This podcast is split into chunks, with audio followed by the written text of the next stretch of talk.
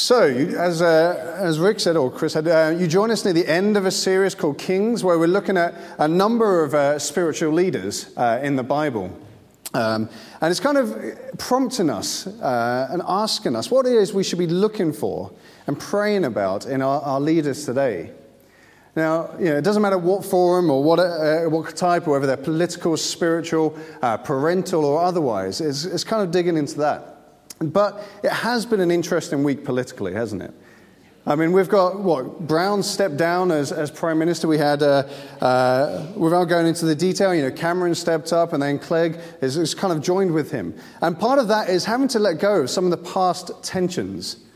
Uh, and I have a wonderful clip, which you may have seen in the news, as a kind of example of this. Could we play that?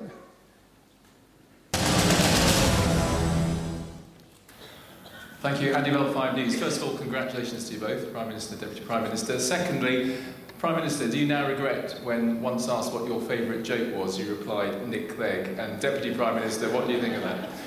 I, we're all going to have. I, am afraid I did once. I'm, I'm, uh,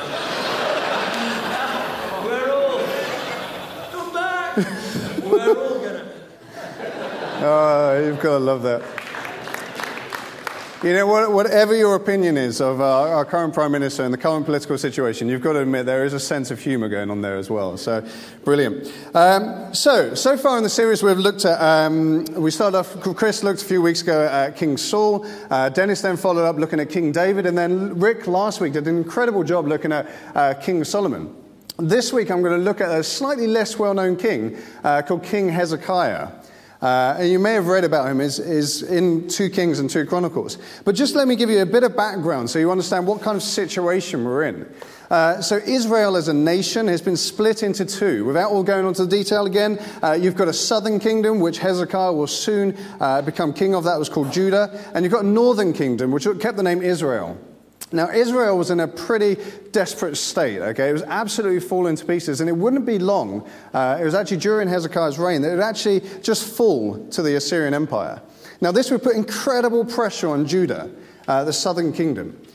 But not only that, I mean, at the same time, uh, there's this, uh, you've got Assyria, the one empire, they superpower, and you've got Egypt on the other side. And there's this ongoing pressure on Judah, who's, who's left in this place where they're just feeling this, uh, this pressure either to, to side with one of these superpowers or be destroyed by them. So, not only is this incredible international pressure, but there's also a lot of domestic issues going on as well. You know, there's uh, this sense that actually there's incredible degradation, there's incredible despair in the nation. You know, this is a really bad time. They're absolutely in pieces themselves. Uh, you know, there was poor people all over the place. Their economic situation was pretty dire. You know, there was these social consequences, and it was an absolute state. And in all people's eyes, it was fairly obvious. There was only a matter of time before they followed in Israel's footsteps into demise. Now, it's at this point, this crucial crisis point, that Hezekiah becomes king of this nation. And it's been no easy task that lays before him. And so, as you can imagine, all eyes are on this king, asking, is he going to be the one that releases us and sets us and steers us free of this crisis? Or is he going to be the one, like we almost expect, to take us to that, that place of demise? And so all eyes are on this guy at this point. And this, story we're going to delve into. We're only going to be able, to touch part of it due to time. But there's three questions I'm going to ask. The first question is, what is he like today? And the, the question for that is, what is important to him? What is immediately important to him? The second question is, what is he going to do tomorrow? In other words, you know, what's his strategy? What's his plan? How is he going to accomplish what he sets out to do? And the third question is what, is what does the future look like? In other words, what legacy is he going to leave behind? so we're going to look at those three questions. So the first question what is he like today? You know, another way of asking this question is um, what are his values like? What does he hold deeply important? You know, this is a fantastic question to begin with. Because no matter what uh, someone, a leader, says or promises, Ultimately, it comes down to, to what is really important to them. What are their values? What are their beliefs that will ultimately define what they do? And so, leader's priority, another way of looking at it is as you look at what they first do, as you look at what they do in the first few weeks, the first decisions they make, it kind of gives us a glimpse of what's to come up in the future. And so, once again, all eyes are currently on uh, David Cameron, or Dave, as the Sun newspaper calls him, which I think is brilliant, um, and, uh, and, and that political party as to what the decisions and what the actions they take in these first few weeks, because this will give us a glimpse of the, what the rest of the, the few years ahead of us hold in store. And so, with that in mind, let's have a look at what Hezekiah does first of all. Um, I'm going to turn to this in my Bible. The, the scripture is going to come up on the screen, but as always, if you don't have a Bible, you know, grab one from the welcome desk on the way out. We'd love to give you one. Uh, this is in uh, 2 Chronicles 29, uh, starting at verse 3. In the first month of the first year of his reign, he opened the doors to the temple of the Lord and repaired them. He brought in the priests and the Levites, assembled them in the square on the east side, and said, Listen to me, Levites. Consecrate yourselves now and consecrate the temple of the Lord, the God of your ancestors. Remove all defilement uh, from the sanctuary. Our ancestors were unfaithful. They did evil in the, Lord, um, in the eyes of the Lord our God and forsook him. They turned their faces away from the Lord's dwelling place and turned their backs on him. Skipping ahead to verse 10. Now I intend to make a covenant with the Lord, the God of Israel, so that his fierce anger will turn away from us. Do you know, for many years, the prophets Isaiah and, and, Micah, uh, prophets you can find in the Bible, these guys were, were speaking to this nation, speaking to Israel and speaking to Judah, and saying, Look, guys, everything you're doing is empty. It's a waste of time. You can see quite clearly that you're not, you don't mean anything you're doing. There's a sense that the, you know, the people were doing the job, but they were so untrustworthy. You know, they were, they were just, there was no real commitment. There was an immense amount of greed involved. And that actually everyone had lost confidence in them. Everyone had given up hope in them. And so as they're speaking to them, you know, there's this, it's almost like speaking right into your face. And looking at the situation around us and think, this is hopeless, this is selfish. And look at the consequences of it. And as you can imagine, you know, that was no easy task to speak directly to that. But as Hezekiah first came in, he tore open the temple doors. You know, he consecrated, he cleaned the temple, and then he said he's going to make a promise with God. This was going literally right in the face of everything that had happened so far. Now, by, by all means, that was no easy task in its own right. But it's also, you know, take into account that it was actually Hezekiah's father, his predecessor, the previous king, that was the one that nailed the doors shut. So this was a bold move in many ways. But you know, the thing that really stands out is not necessarily what he did, but why he did it, his value. And you can read in verse 10 that it says he did this so that, his, that uh, God's fierce anger his disappointment, his upset, his rage at how the people were being treated would turn away from them. You know, Hezekiah wasn't doing this to make his own life easier or to make it a little bit more comfortable. He certainly wasn't doing it for that. He was doing it because he cared for the people, for how they were being treated, even if they did not understand what he was going to do or what he was doing. So that becomes even more clearly as we read on. Um, and 2 Chronicles 30, just flipping over the page. You know, as, a, as he held a, a, Passover festival, a great celebration where he invited people from all over the nation, whoever would come, he invited. And yet people turned up and they, they turned up messy and they turned up unprepared. You know, previously they would have just been sent away and no, come back when, you you know, when you look better. But Hezekiah doesn't do that. He welcomes them, he embraces them. He says this Hezekiah prayed for them, saying, May the Lord who is good pardon everyone who sets their heart on seeking God. The Lord God, or the Lord the God of their ancestors, even if they are not clean according to the rules of the sanctuary. And the Lord uh, heard Hezekiah and healed the people. You know, this was a leader who cared first and foremost about the people he was charged with leading. That was his, that was his major value. You know, he would value the, the people that he looked after, he led above everything else. You know, the essence of Hezekiah's leadership was the belief that he wasn't called just to lead, but he was called to steward God's people. And when I say God's people, that includes people that don't even know or believe or follow God. He, that was his sense that God had called him to steward his people. And so the first lesson we learn from Hezekiah is this that a leader is called to be a steward of people. And it's the values that a leader has today that will define the steward they become tomorrow. So, with that in mind, let's go to the second question. So, the second question is, is this. So, we know what he will do today, we know his values. The next question is, how will he do that? What, what, will, be, what will he do tomorrow? In other words, what is his strategy, his plan? How is he going to accomplish what he sets out to do? You know, a leader can make can come up with incredible ideas, great vision, wonderful goals. But if he hasn't or she hasn't got a clue how to achieve those, then that's all that remain is ideas, vision, and goals. And ultimately, it will amount to nothing. And so a leader has to have some way, some how of achieving this.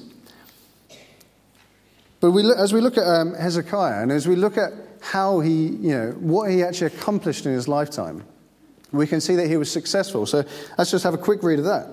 He rem- this is Hezekiah. He removed the high places, smashed the sacred stones, and cut down the Asherah poles. He broke into pieces the bronze snake Moses had made, uh, made for up to that time, the Israelites had been burning incense to it. Hezekiah trusted in the Lord, the God of Israel. There was no one like him among all the kings of Judah, either before him or after him. He held fast to the Lord and did not cease to follow him. He kept the commands the Lord had given Moses, and the Lord was with him, and he was successful in whatever he undertook. There's a whole sermon in that which won't have time to go away, but go away, study it. It's absolutely brilliant. He rebelled against the king of Assyria and did not serve him. From watchtower to fortified city, he defeated the Philistines as far as Gaza and its territory. Do you know, this immediately tells us that King Hezekiah, this example of a leader, was more than just words. He was actual actions as well. There was more to him, there was meat to him. You know, not only did he, did he work wonders domestically, did he reform, did he change that whole society? Did he turn everything around, but also internationally? You know, he made a real difference internationally. Ultimately, this was a great king, a great leader the one that people had longed for and needed desperately, especially during this time of crisis. But that tells us how successful he was, but it doesn't tell us how he did it.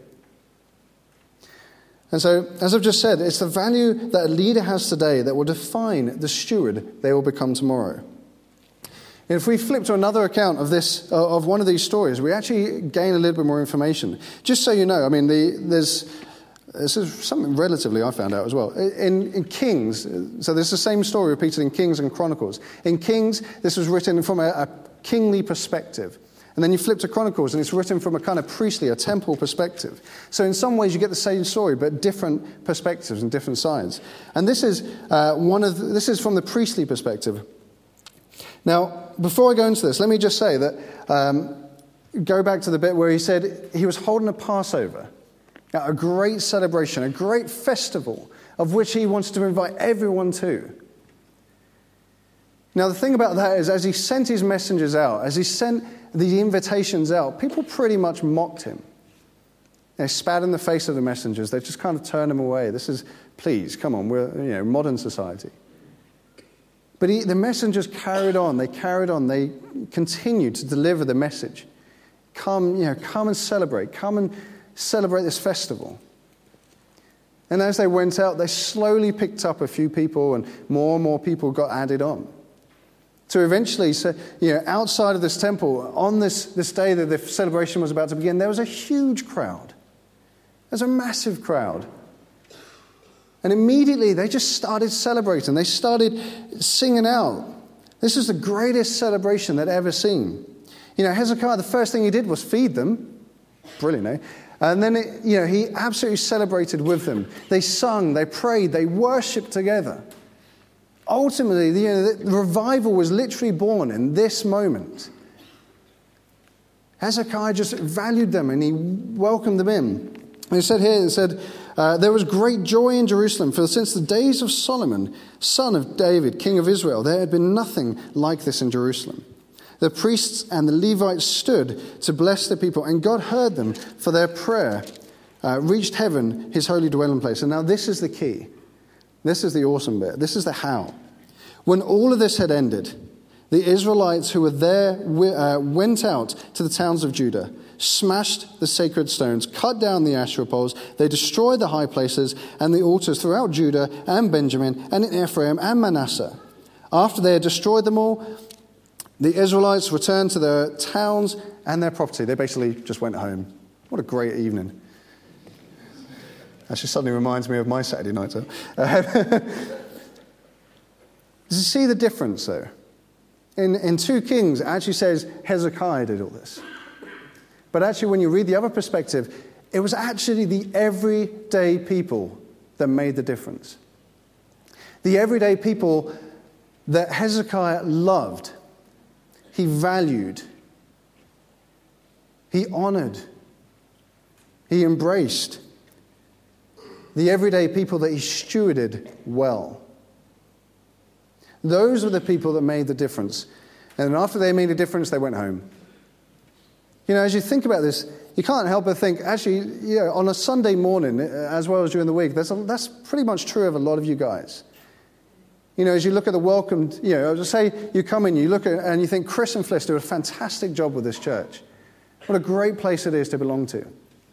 But then as you think about it, actually you see that the welcome team were the ones that made you feel welcome. The refreshments team were the ones that just made you feel at home. The ministry team afterwards, they're the ones that really do the breakthrough uh, ministerial God, Holy Spirit speaking, to you, uh, speaking into your life. Uh, I hope the preaching does that as well. And the worship is where you connect with God. The kids' work is where you, your children are growing up knowing about Jesus. And you know what? After all of that, the volunteers, they just go home. No one necessarily knows their name, but they're the ones making, the everyday people, the ones that are making the, the incredible difference, the incredible impact. You know, Hezekiah wasn't just a leader, he was a great nurturer of all followers because he valued people above himself. You know, there's, there's this great three minute video which we've got time to look at, uh, which is kind of from a guy, it's from TED.com. Some of you may be familiar with. Uh, they kind of, it's a website where they just have little videos and they share ideas. Uh, and this one's by a guy called Derek Sivers, I think his name is pronounced. Uh, and it's how to build a movement. What happens when you nurture your first follower? Let's, uh, let's show the video. Let me just disclaim, first of all, has mild nudity in, okay?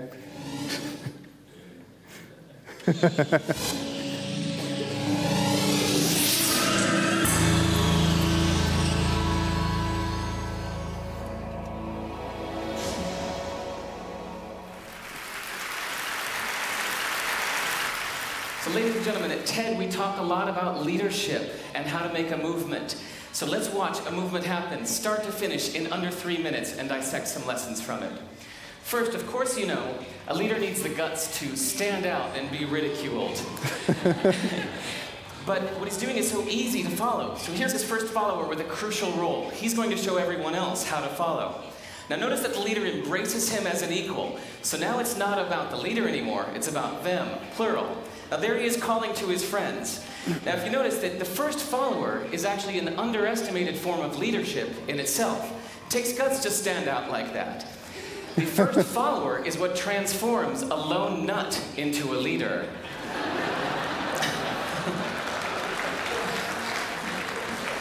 and here comes a second follower. Now it's not a lone nut, it's not two nuts, three is a crowd, and the crowd is news. So a movement must be public. It's important to show not just the leader, but the followers, because you find that new followers emulate the followers, not the leader. Now, here come two more people, and immediately after, three more people. Now we've got momentum. This is the tipping point. Now we've got a movement.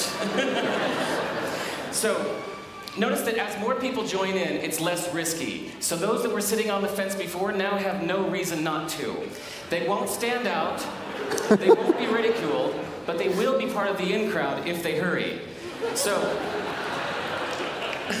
over the next minute, you'll see all of the uh, those that prefer to stick with the crowd because eventually they would be ridiculed for not joining in.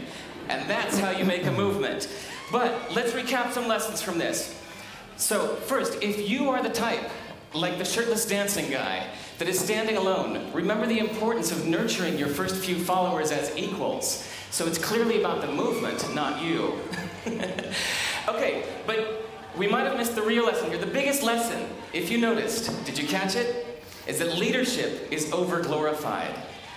That yes, it was the shirtless guy was first, and he'll get all the credit, but it was really the first follower that transformed the lone nut into a leader.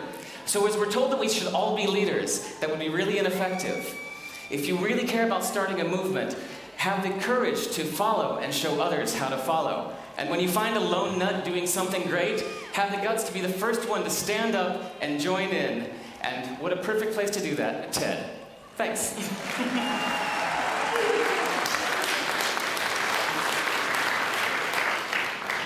Okay, so who wants to be the shirtless guy that starts the momentum? No? Okay. I did practice a dance at home, but I'm not bold enough to. Uh, oh, there you go. um, okay, so so much emphasis is placed on the, the shirtless guy, you know, as Derek was rightly saying. But actually, it's the people that follow, the people uh, that are willing to turn that lone nut into a leader that really make the difference. You know, those are the guys that will build the momentum, that will end up changing uh, the nation, the world. And so the, the real thing is, is that Hezekiah knew this already. He knew this when he started valuing people, as he started valuing people. You know, a great leader is definitely the one that nurtures, one that encourages, one that invests in the people that are brave enough to follow him. In other words, they steward well. And so when a, when a leader has earned the trust and the confidence of the people that are brave enough to follow. It's actually together that they can really make a difference. And so, you know, maybe you're someone that's been listening to these talks, and the moment the word leader has been spoken, you've immediately discounted yourself. Maybe that's you. Maybe you're just, uh, you know, a volunteer, or maybe you're just an employee. You know, my challenge to you is actually to look beyond that Maybe you are just trying to make a small difference like the rest of us without looking a little bit too weird in the process. And the lesson to be learned for all of us, really, is that actually it pays to be a great follower. It pays to be a great follower. And so, you know, if you really want to make a difference and you're not ready to call yourself a leader, you know, as Derek said, have the courage to, to join in, have the courage to, to follow. More importantly, have the courage uh, to stand up as soon as you see or find something great or someone great. Have the courage to join in and stand up and follow that person. Pray for them, you know, help the leadership, help whoever is in charge at that moment. May they steward well. So, the second lesson to learn before we move on is that it's not just leaders, but it's the everyday people that really make the difference. And so the, the third question, which we're leading up to now, is, is uh, what will tomorrow look like? What will, uh, that's not the question, is it? It's something along those lines. What will the future look like? There you go. Now, this is, a, this is an important question as well. You know, with Hezekiah, the people trusted him, and because they trusted him, he was able to lead them through incredible crises. To the point where, when the Assyrian uh, nation, the Assyrian Empire, finally came to attack uh, Judah, They were able to withstand it. They were able to fight back. And there's this incredible story. Once again, you're going to have to go away and read this, but there's this incredible story where they just, you know, Hezekiah earned their trust. And so, as he heard from God and as he prayed and as he, as he moved with God, the people trusted him, followed him, and they were successful. Brilliant story. But actually, it's after that, and after a number of incredible successes, uh, and when Judah, Judah was finally experiencing peace, that Hezekiah finally revealed a weakness. I'll read this. Uh, actually, just give a background. So, princes of Babylon, basically, uh, Babylon would be the nation that would eventually uh, conquer Judah. They came under the umbrella to congratulate him. But as they did that, he also, they also came to invite him into the secret agreement. Uh, and within that, you know, Hezekiah, for whatever reason, decides to show them his entire kingdom, all the riches and all the good stuff that he had. And as soon as Isaiah, the, the prophet at the time, heard about this and, and found this out, he spoke to Hezekiah and he said this Listen to this message from the Lord. The time is coming when everything in your palace, all of the treasures stored up by your ancestors until now, will be carried off to Babylon. Nothing will be left, says the Lord. Some of your very own sons will be taken away into exile. They will become eunuchs who will serve the palace of Babylon, uh, Babylon's king. And this is the important part. Then Hezekiah said to Isaiah, it's catchy, uh, This message you have given me from, uh, from the Lord is good. For the king was thinking, At least there will be peace during my, uh, and security during my lifetime.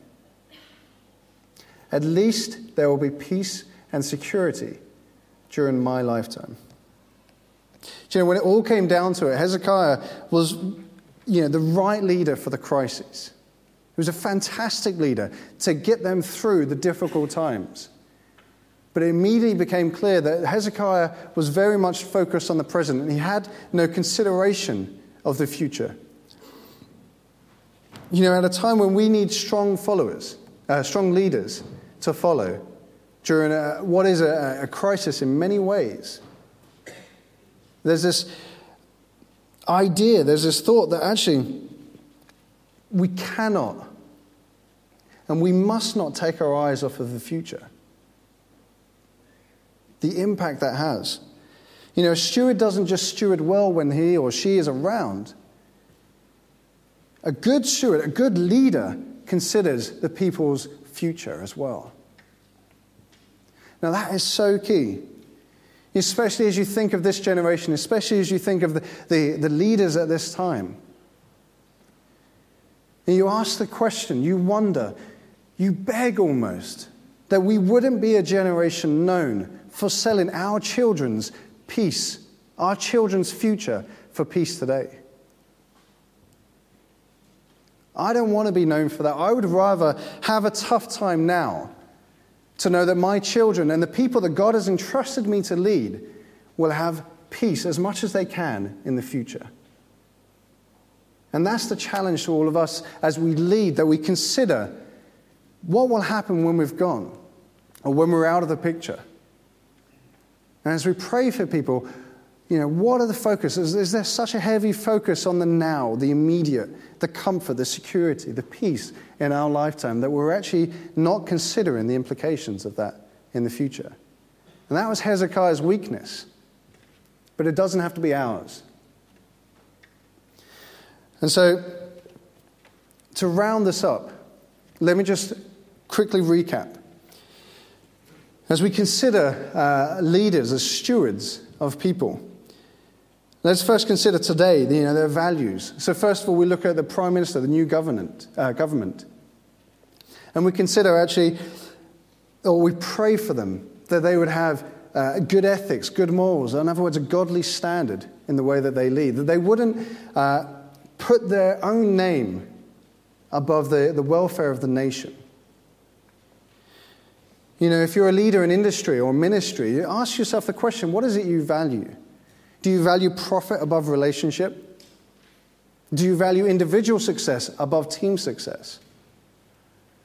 And maybe you're someone who, uh, not necessarily a leader in that big, you know, well known, scripted off reason, but actually you've got a partner, you've got children, you've got people or friends around you that you influence.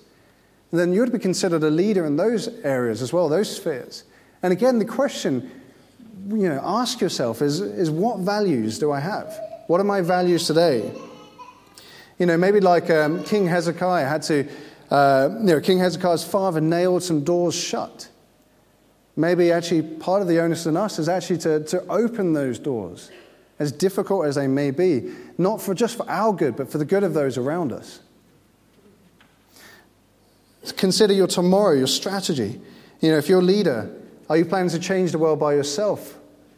Or do you value, do you, will you nurture, will you invest and encourage those that are brave enough to follow? Maybe you are a follower. Maybe the onus is actually to, to be brave enough to step up,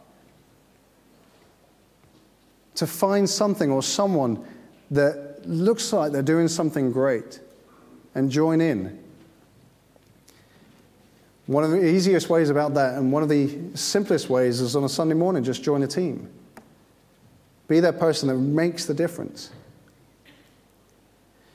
And thirdly, consider your future. You know, that is such a, awakening point. What is the price? What is the cost of our peace today? That's a tough question, but one we need to ask, we need to be real about, we need to be honest about.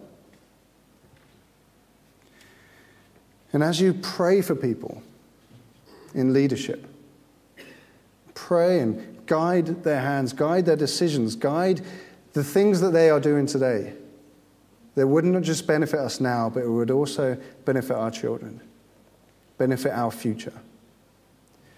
Now, I'm going to invite the band back up. I can't see them, but there they are. and maybe you guys would just like to stand and I'll just pray and we'll hand back to, to Sam and the team. So, you know, just a, a final thought, really.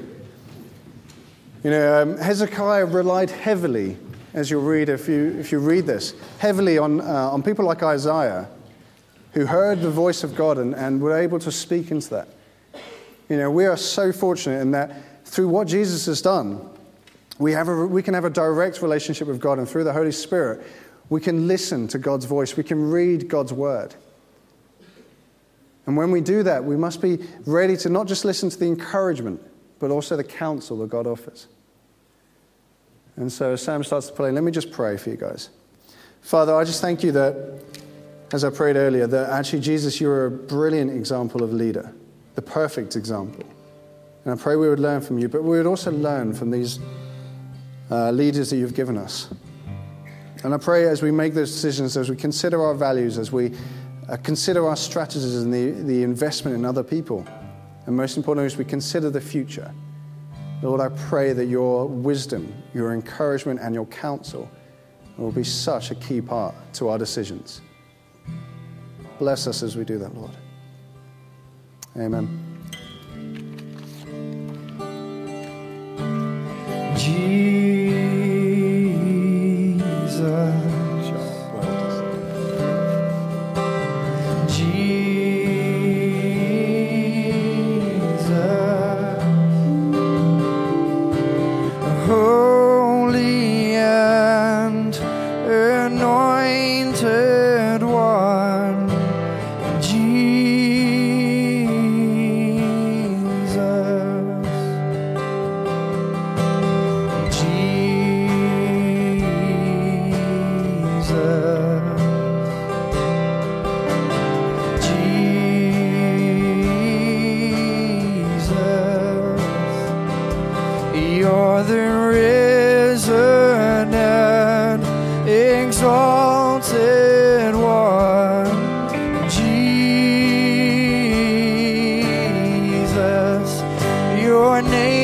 like honey on my lips, your spirit like water to my soul.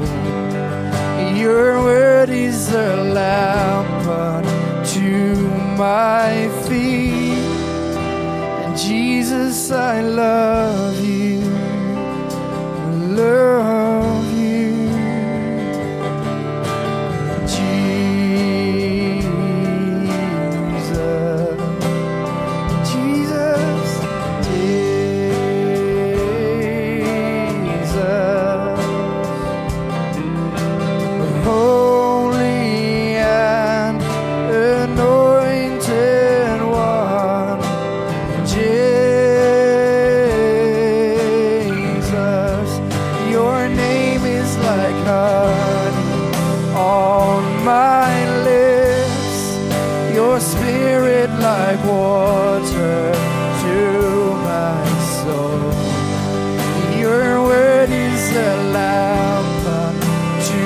my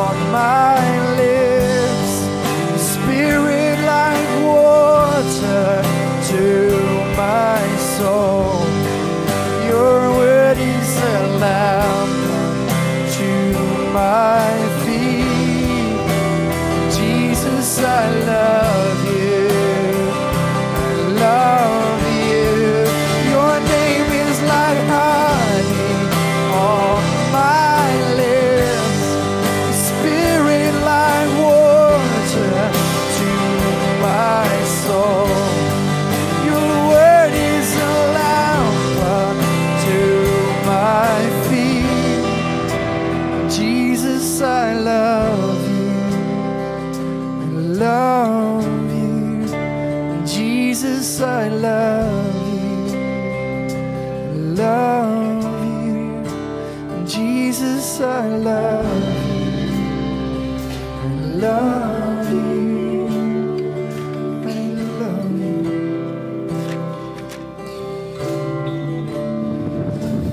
Name is like honey on my lips. Your spirit